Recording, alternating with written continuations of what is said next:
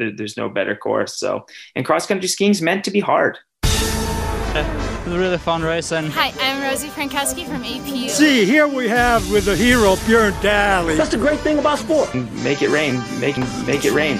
You play to win. It is. I mean, that's that's our sport. So toughen up, train harder, and get in that pack and make it rain. Make it rain. Make it make it rain. First of all, excuse me, Wes. Make it rain. Gotta have paraffin ironed onto it once in a while. And Speaking about income. Did you hear that, Elizabeth? Here come the big one.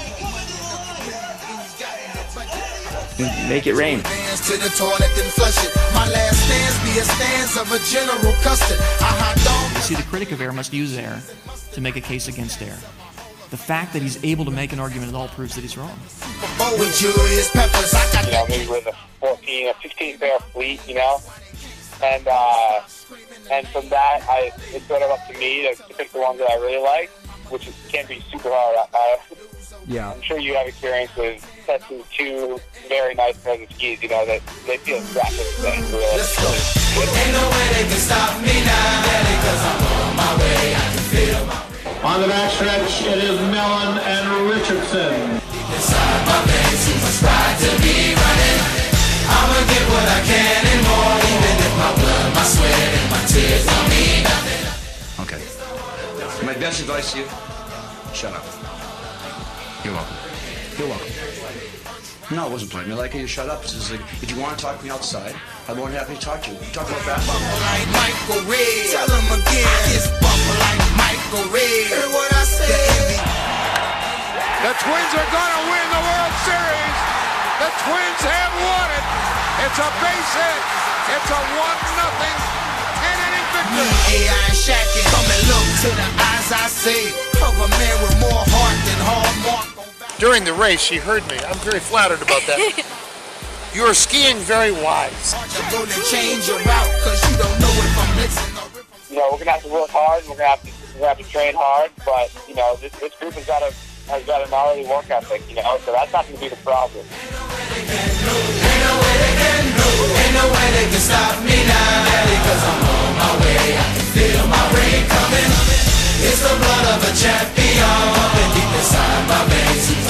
To Alrighty, welcome to the Seder Skier Podcast. I am your host Ryan Sederquist here for this shortened edition midweek show, and um, joined with the assistant producer, the assistant to the assistant producer. That's um, Novi Sederquist. You hear in the back right now. She's um, flipping through a large writer's almanac book and very busy.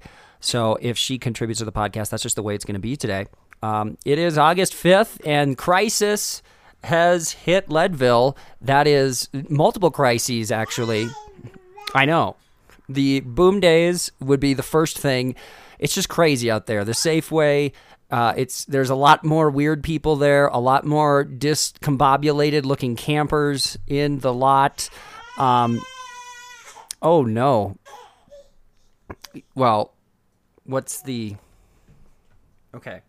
She's all, all right again. I'm not sure if I, you know, yeah. Okay. Anyway, so Leadville, the boom days. Uh, that's that is bringing a lot of a lot of people to Leadville. That's a good thing, I guess, for the economy or whatever. But um, the real crisis that's taking place is right off of Mountain View Drive, and the obviously in in a in a moment of incredible uh, or I should say a moment of a lack of empathy and consideration uh, the Leadville the city of Leadville has decided to erect a series of speed bumps right down one of the most critical roller skiing roads in the entire city and again just the the lack of consideration obviously the roller ski community was not um, reached before this decision was made. They were not considered at all. Uh, high discrimination, high levels of discrimination here in this town, and it's certainly if those if those barriers are not moved as we launch our upcoming series on the greatest towns for training for skiing. This has, this has to be high up on the list. Wouldn't you agree, Novi? Go.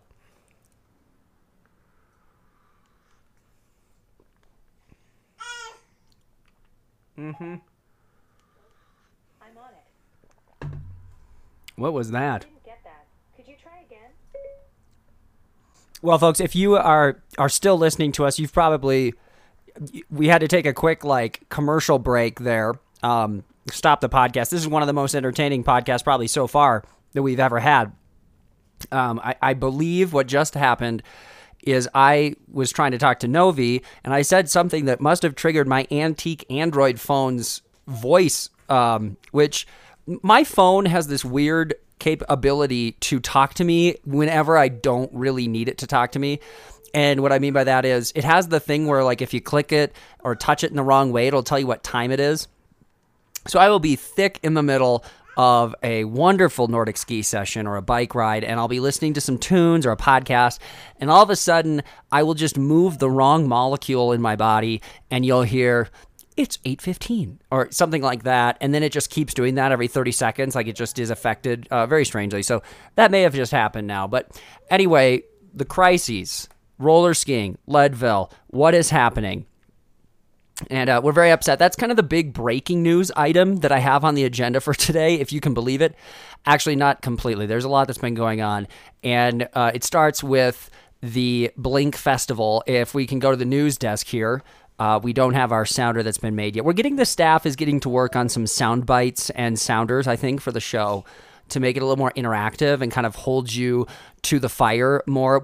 We're we've been told from our Google Analytics people that the average listening length for the show is somewhere between three and a half minutes and five minutes, which basically brings you through the intro music every time.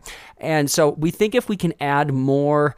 Um, I think it's uh, a highly engaging uh, features to the show we can keep you here longer. So we're working on that. So to the news desk here. Seder Skier News. There, I just did it for you. Uh, right now, the biggest news is that Klæbo is apparently injured. And this is big news on a couple of fronts. One, Klæbo could be done. Is Klæbo done? Okay. Second, he was supposed to be coming to Park City here for this altitude stint uh, at the end of August through the end of September. And by the looks of it on Instagram, his message, oh, I'm going to read in a second, it kind of seems to suggest that maybe that's off for right now. So here we go. Uh, by the way, studio, sederskier.com, Seder Skier Podcast Studios here, 10,152 feet. Oh, Shovel Lake Public Radio, sorry, we didn't mention that. Uh, we have the entire family watching in the studios here. It's a very big deal. You can purchase tickets if you want to watch a real live Seder Skier podcast show. Um, tickets are $235 exactly. So send me cash only um, in an envelope. Meet me under the uh, bridge to nowhere next to Frisco. Moving on, Johannes Klæbo, he said this is 16 hours ago. I will spend a lot of time the next weeks running in water due to an injury in the upper part of my hamstring. Four weeks ago, I woke up with some pain in my leg, so we took an MRI scan. Out of the images, we were able to find the problem, and it seems like it's going to take a while before I'm back to normal training. My physiotherapist has given me a training plan to make the injury heal as fast as possible, and in the meantime, I'll just try to stay positive. I can still do some training on roller skis, but not as much as I'd planned or with the same intensity. The original plan was to do some competitions and altitude training in the end of this month, but now the focus is to get well enough to do the normal training. The coming period will definitely be a challenging time for me, but I'm keeping my head up and looking forward to when all of this is over. Still glad it is a few months left until the season starts. Um, and then the first post here from someone looks like a blue check mark. This must be a real person. Oh, it's Petter Northug. he said 200 meter butterfly, Paris 2024. Let's go. I think I like it. Um, oh, I get it because the picture is of Klæbo in the pool. So he's cross training. Well, here's the thing. When I first saw this story break, I was thinking, man, Klæbo could be done here. And I know that sounds preposterous, but work with me, okay? He's such a dynamic skier. He's never really been injured.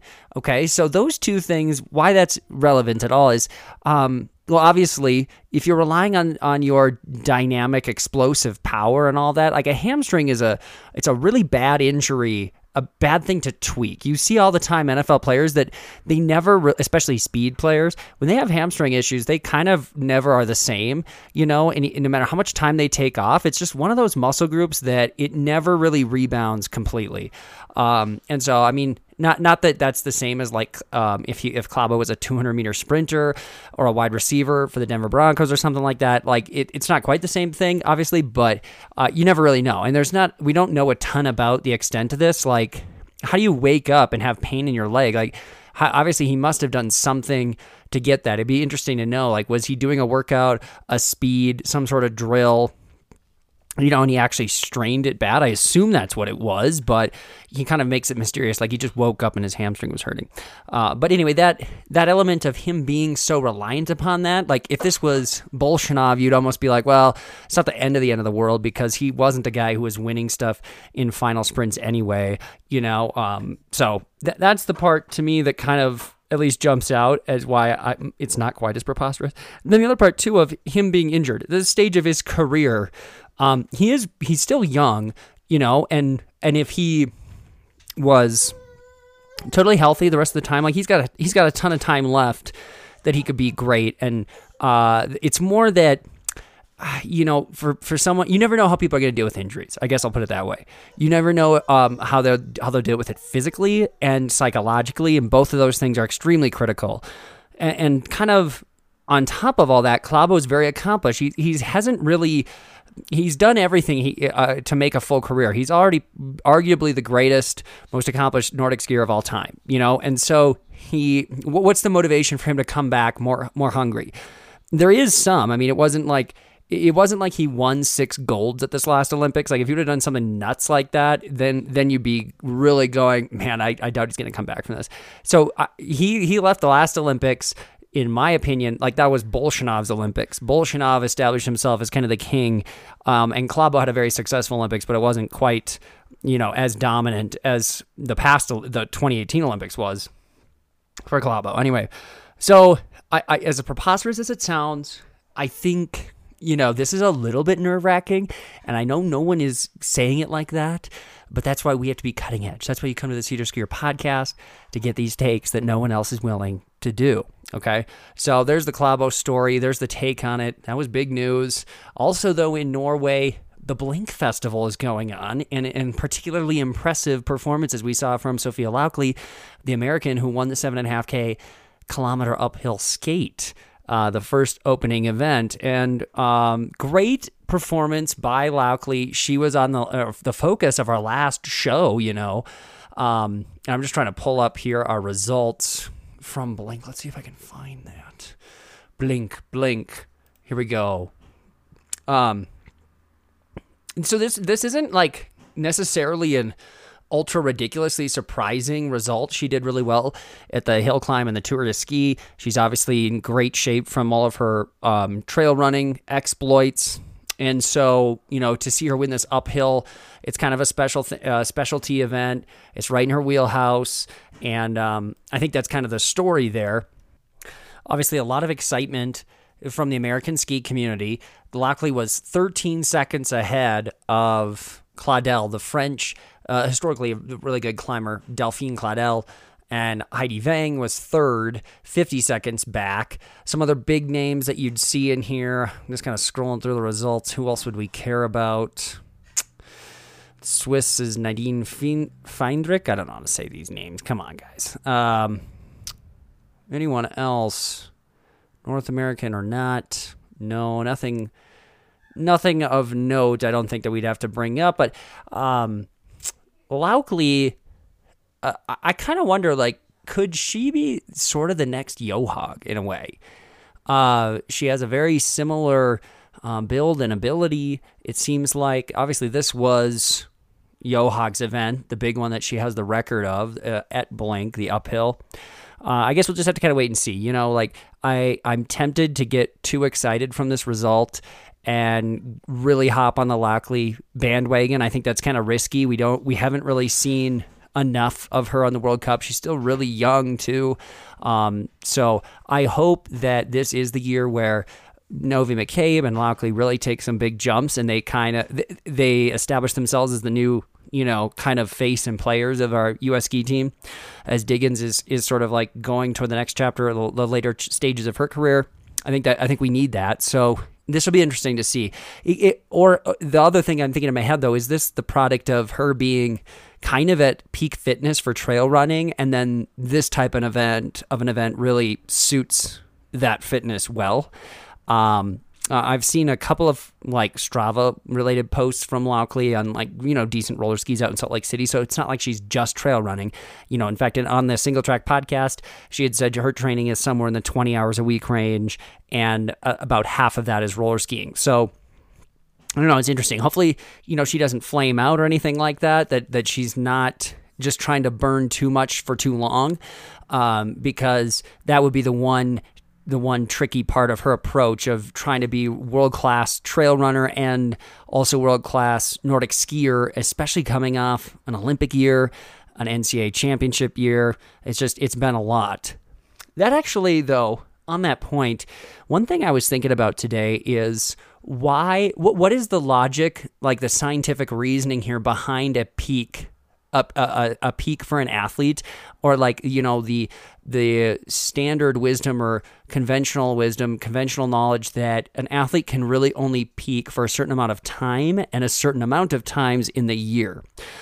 Um, in endurance sports you know you're looking at two maybe three key competitions you can really peak for uh, because of just the way a training cycle 12 months in a year is set up um, and I read this interesting book when I was kind of in my um, sports phys, as cross country running. I wanted to, you know, consume every training methodology possible phase of my life about eight years ago. I remember one of the books that was really interesting to me was a guy who coached for a Division three school that was very successful, and his thought was um, that if you are training properly, you are stepping, stair stepping growth. Your, your fitness growths are in a stair step fashion. Um, um, and your volume is stair stepping. It's all increasing. It, uh, what I'm trying to say is if you're training properly, you are resting and exerting. Oh my gosh. Let me try this again. I'm out of breath. If you're training properly, proper training, what it looks like is stressing the body and allowing for adequate adequate rest, and so your body can um, compensate for that. And if you do that properly, you'll just stepwise grow in fitness throughout the year. And so he'd have three weeks on, one week kind of off, and he would just grow volume, intensity, everything to the point where, like, the week of the Nash or the week before, two weeks before Nationals, you know, he'd have his top guys running 100 miles a week and he sort of said that might seem like a shock to you because you you know you're used to reading this reader um, that you you go from 100 mile weeks down to like 30 the week you know for the taper phase. And he just was like that that actually makes no sense if you are if you he had the you know line drawn out that we see in scientific research studies of you know um, stress and recovery. And it's just like if you're doing this properly, then the Nationals just falls on a recovery or super compensation phase, and boom, away you go. Um, and so it is it's uh, on that logic i would think too if you're someone who is training and competing 11 months a year or whatever why would you ever have to not be in good or nearly peak fitness um, what's kind of the what's the cause causal or, or causation the what's the reason why a human can't be fit for 48 weeks? You know i know that we have data that would say that can't be done but i want to know what's the mechanism behind that? What, what why is that? Um, and i think without really diving into that question one element that i think should be brought in this conversation is that great performance and championship peak performance occurs not just when you have that peak physical fitness, but also you have decided emotionally and mentally to peak for performance. I mean, in the most layman term, you really care about this. And I, I, I take this from coaches in the past told me too, like the reason you have four or five meets before the section or regions or, or state championship um, the reason you approach those with a little like, hey, this isn't this isn't like the end all be all. You know, save some of your emotional energy here. Uh, you're still exerting 100% physical effort, but you're not gearing up in the same mental way. And and it might seem kind of hogwashy, but if you think about it, like you can't be in a do or die mental state for every single race and sustain that. I don't think anyone can really do that. Now, in the same way you could argue that physical people can't just hammer for 52 weeks a year in a physical race, you know, but that might be on a scale. Some people can can hammer for 47 weeks. You know, Sarah Hall does nine marathons a year and does them really well. Some people can only do one. I think the same um, the same uh, diversity, I guess, of physical abilities and and that that that exists in the mental side too. So I guess I'm trying to answer that that question, you know, myself here, but it'd be interesting if someone has, you know, points me to some studies of like, here's why we can only peak for a few times in the year or be in that peak fitness. We can't just, you know, train properly and be pretty fit all year. Here's here's the mechanism behind that. I'd be interested, uh, but I think the the kind of just armchair reaction or experiential reaction from me is, hey, you have to be in peak physical fitness for peak performance, but you also have to be emotionally uh, invested, and you don't have an unlimited store of that emotional um, engagement and commitment, I guess, to a race. All right, so other things in the Blink Festival I just saw today. The big 50K double pole. Petter Northug was in there. He got like 46th place, I believe. Um, and Andrew Musgrave got second, out sprinted by Max Novak. So all you Visma Ski Classics fanatics out there, I don't know if you've done the deep dive, and the analysis there on the where people are at. You know, Novak is typically he's hammering. He's one of those guys who does you know like five. Uh, five hour double pole sessions like several times a week. So this is nothing new for him. I, I did watch a couple of clips from the race and I was amazed, honestly, with the I know this is you know people in Norway would listen and laugh at this, but I I was kind of amazed at just the comfort level of all these athletes flying on the downhills on their roller skis through these towns. Presumably, you know, they do kind of know the course and many of them have done it before, but I, I would guess that some haven't and and to just to just rip down around these blind turns. You don't really know how steep the hill is, um, all those things, and and then tuck, just tucking and going, and and I've I've always felt a little bit like with roller skis, classics classic skis are better, but like my skate skis don't track so well that I I cannot step turn. I have to be step turning kind of constantly, just keep them pointed down the track. My classic skis, you can kind of just lock in and go and lean, you know, and keep them there. But yeah, they were flying and and bunched up right next to each other. And I get that they're doing that in the winter and it's even like more congested but there's something about being on the pavement to me, I guess, that was just flooring. And perhaps it was because last night I was out on the beautiful paved road that we have in Leadville down by the fish hatchery. And there's a hill, um, a steep hill that gets you kind of going. It has a, a sharp turn on it. And uh, most of this this three mile stretch is very flat, but there's this one hill that, that does provide some speed. And I was lapping this a couple of times. And so the last time down, I was like, you know, I think I'm fine. I'm, I'm gonna I'm gonna just take it and not check my speed at all. And so there was this first hill, a slight flat slash gradual downhill, and then the steep drop and turn. And I'm just going, and, and I probably it would have been interesting to get a you know speedometer on it, but I was probably in the you know between 17 and 22 miles an hour, I would guess, you know, and and it's like the difference between going 15 miles an hour and like 19 miles an hour is really dramatic on a roller ski.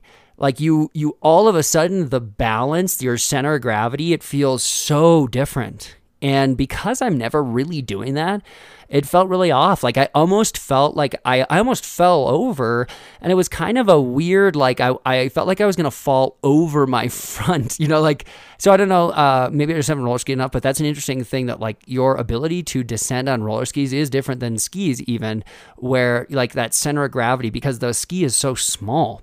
And when I was out in Park City doing the, Soldier Hollow course, I remember thinking the same thing. Like the big hill that they have that drops down, it's just this really steep, short hill, and there's no issue of like it's a sharp turn or anything. The, the scariest part is actually just descending so steeply with such a small apparatus on your feet. Like that you can't your balance forward to back is weird. So I don't know. That that's the thing is these guys just make it look so easy.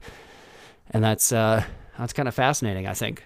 Uh, next up here on this uh, shortened edition of the Seder Skier podcast, um, speaking of roller ski festivals we saw in America, we've been seeing this kind of pop up just a little bit, right? Roller ski festivals coming around. Bridger Ski Foundation had one out in Bozeman where they kind of partnered this up with the um, the trail, the Bridger Jim Bridger Trail Run.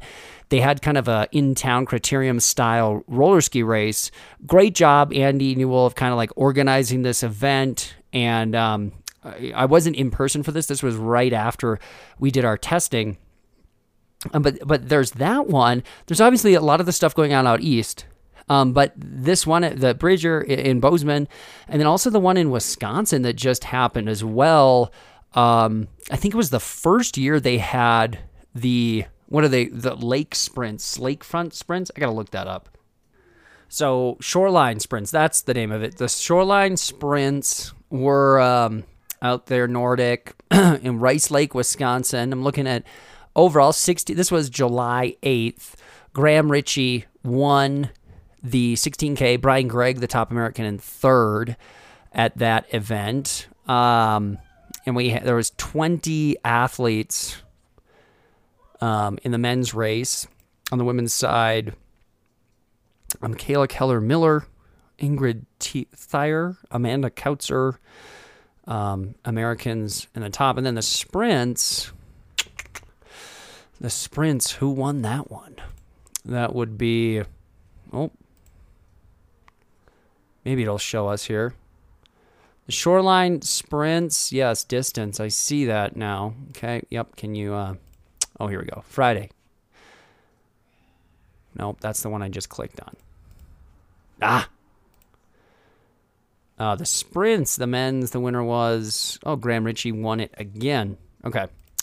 So there was that event in July. And then, of course, uh, I, I see here as well when I Googled this on Saturday, August 3rd, a 6K and 10K classic roller ski race, Mad Norski, uh, climbed to the top of Blue Mound State Park, southern Wisconsin, highest point. Well, that sounds kind of interesting. We should be we should be out there. Oh, geez, I wish I was there. A climb, hill climb race. So, um, that's pretty cool that we have some of this roller ski, the festival type stuff. Hey, it's coming in America too. You know, this is important. Like Blink Festival is so huge, it's crazy. Um, but even just this grassroots stuff we have starting in America is a big deal to kind of get that stuff, stoking the flame, stoking the fire. It'd be fun. I'd love to do a roller ski event. Um, I, I think a cool, like a life goal for me, honestly, if I could do the uphill one at Blink, that I, I if I could do that next year, I'd do it. If someone was like, "We'll sign you up for the 50k one," I don't know, you, I'd be freaked out to do that. I'd have to go to Norway like 10 months in advance and scope out the course, and like run it and bike it and roller ski it 100 times before I do it. I'd probably still be like putting on brakes, you know, on it, whatever. But um, uh, maybe, maybe, I'm crazy. You know, some of these roller ski, the Visma Ski Classics roller ski races too, like the, a lot of them, it's like 95% of the course. You go, I, I, could do that. That looks beautiful. The roads are great. Um, and then there's there's probably a few moments where you'd be terrified, and I probably would cause some of those epic falls and crashes that you see on YouTube. Uh, so, but but a roller ski, doing a roller ski race, I think would be fun. Uh, for sure. I have a few great ideas, as you can imagine, a few challenges out here in Colorado I kind of want to do by myself. Um, but lately, uh, here's the next soundbite uh, Cedar skier, inside looks, inside look, training, training. Um, inside look at what's kind of going on for me right now. My my right shoulder has been act feeling a little weird when I've been double poling. Um, I can't tell if it's just because I, I sort of just hopped into everything maybe a little too fast. I've, I've been trying to not like I didn't I didn't first day two and a half hours of double poling. You know, I gave it a few easy days, but I am still wondering if if I'm actually just kind of feeling I don't know kind of creaky old in some of those joints in there just because um, you know I ha- I took a long time off. I hope that's it. I don't really feel anything in my left shoulder, so that's the part that's a little nerve wracking. But hopefully, it's just a tweak, nothing too serious. Like um, uh, you know, the, our shoulders can be a problem. This is not the shoulder I dislocated back in the day either. So I don't know. It's my strong shoulder, right? Uh, anyway, well, the other thing update tomorrow. We've got the Copper Triangle. I'm going to do that ride. Very excited. Um, a little nervous. Uh, well, not nervous, but well, yeah, I guess I'm nervous. The, the I'm nervous about the fact that my bike right now and the chain is it's getting old. The whole drivetrain is it's getting ready to be replaced, I think. And so, cyclists out there, you know, you start to learn that like you have less and less options um, gearing combinations to use without your chain jumping around all over the place. And that is happening to me. And, and the ones it appears to be jumping on are like critical climbing uh, ratios. So that's not good. Um, I might be kind of doing like a single speed thing where I'm just like cranking up and over the uh, Fremont Pass. I think if I get over Fremont, you know, then I got a long ways to go, but they have this timed section up Vail Pass.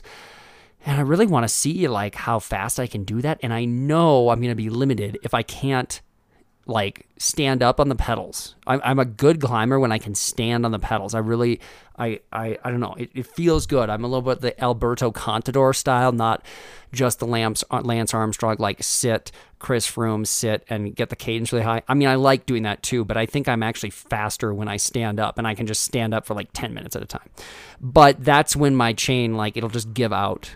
So, anyway, pray for me. Pray I don't get hit. Copper Triangle is tomorrow. And then, of course, you know, the Leadville 100 is coming up. So, coming up on our next show uh, next week, we're going to kind of take a look at some fun things with the Leadville 100. There, I, I found uh, you know the list they've got online of like everyone who's done the Leadville 100, and we've got some great names. We've got to pull out um, famous people, and, um, and and we're not even sure they could be doppelganger, like literary doppelgangers, where it's you know is is this actually the Billy DeMong? Um, there is a guy in there, Vince Lombardi, apparently finished the Leadville 100, so that stuff like that. We got to do a deep dive. We got to look at Leadville 100. We're, we're going to get all excited about it since we are the fastest growing Nordic ski and endurance related podcast in all of Lake County. I think we got to talk about Lake County's premier race, even though we don't really have a dog in the fight.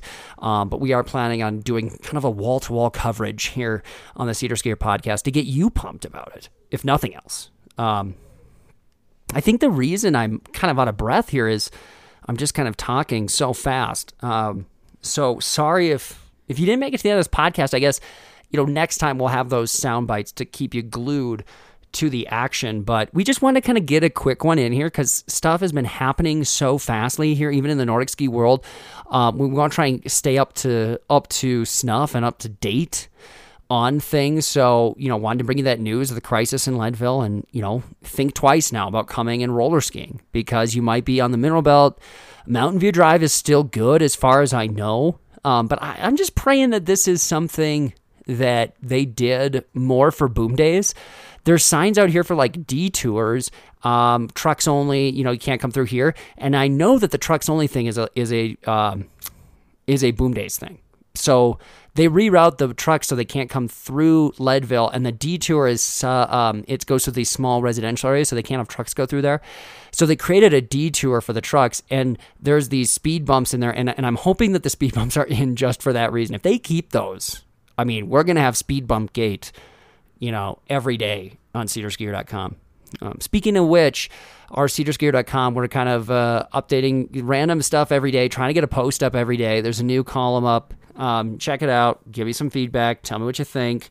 A little bit about Jakob Ingebrigtsen, um, his ability to talk to the media and not give a bleep. not exactly. More like more like Jakob just being authentic and fun and kind of messing around with um, people who are expecting cliche answers. And and he he doesn't do it in a way that comes across really as like an annoying cockiness. It's a it's a fun confidence. It's also kind of a lighthearted, hey man, just chill out attitude. Um, and and it's also got this interesting authenticity and and revealing nature to it, where I think he he kind of actually gives you something. Whereas a lot of athletes who are interviewed, they don't give you anything. They they just have cookie cutter answers, or they sort of spill everything out. Um, I'm looking at Mikaela Shiffrin right now. Like sometimes people can be so authentic, but not really composed that they they almost give you word salad emotional things. Um, so that's what the column the column is, is about Jakob, but I think there's a second column here, and I think it's kind of more veering towards what I just said, and the difference between like a um, an athlete like Mikaela, who I still enjoy actually reading her stuff because it's raw. I like that, but so is Sydney McLaughlin. Her her responses are also real and raw, but she is so well spoken and composed and she just there's so much uh, a sense of a firm foundation where she's coming at her her um, beliefs, her belief in herself. Um, she doesn't really have a problem saying something like, "I think I might stop doing the 40 meter hurdles and try a different event." Minutes after breaking the world record by like a second, you know, you're just kind of like, "Whoa, that's kind of breaking news!" And you just said it in front of everyone in a post race interview. That's kind of crazy, you know. Um, it'd be like Mikaela Shiffrin saying she's going to join the Nordic ski team, you know. Um, but but Sydney has a way of where she is open, but she's classy and she's composed. Um, I didn't expect to really end the show like this, but you know, it's something that I think we, we could bring up here in a future show of athletes dealing with the media and how in America it always seems like a lose lose situation. Who does it best? Um, and, and I think that's the stark thing with Jakob is maybe it's because he's not American, so he just kind of messes with our press. I don't know, but he's a cool dude. That's up. Check it out, sederskier.com. Um, we'll we'll be on. We got some interviews as well um, coming your way. Some great content. I spoke for 90 minutes with the new self-supported 14er record holder Dan Hobbs the other day. So we're gonna get that show to drop. He climbed all the 14ers in Colorado, all 58 in 14 days, 17 hours and 33 minutes. And he drove himself to all of them as well. So uh, that's a really fascinating story. A lot more to it than just the athletic component. And, and the athletic component, there's definitely going to be some things I think that surprise um, uh, the listeners here because the the difficulties of a of a, a feat like that they might not be all the things you would have originally thought. So that's coming up. That's coming your way. We also have an interview with kim dobson the greatest uphill runner trail runner in america female uh, uphill runner in america. Others probably joe gray. I did have an interview with him too, but I don't think we can play that because it was a long time ago anyway. And um, Joe did not say that I could put that, make that podcastable. But Kim did, and she's got a great story. So a lot of fun stuff coming your way here on the Seder Skier podcast. Uh, stay tuned. Tell your friends. Share everyone. Uh, share Shovel Lake Public Radio. We're, we're so grateful that Shovel Lake Public Radio has opened up their airwaves for this to be broadcast on 10,000 watt radio um, live across the country. so that that's been a, a treat as well. I guess it's about that time. We will be signing off.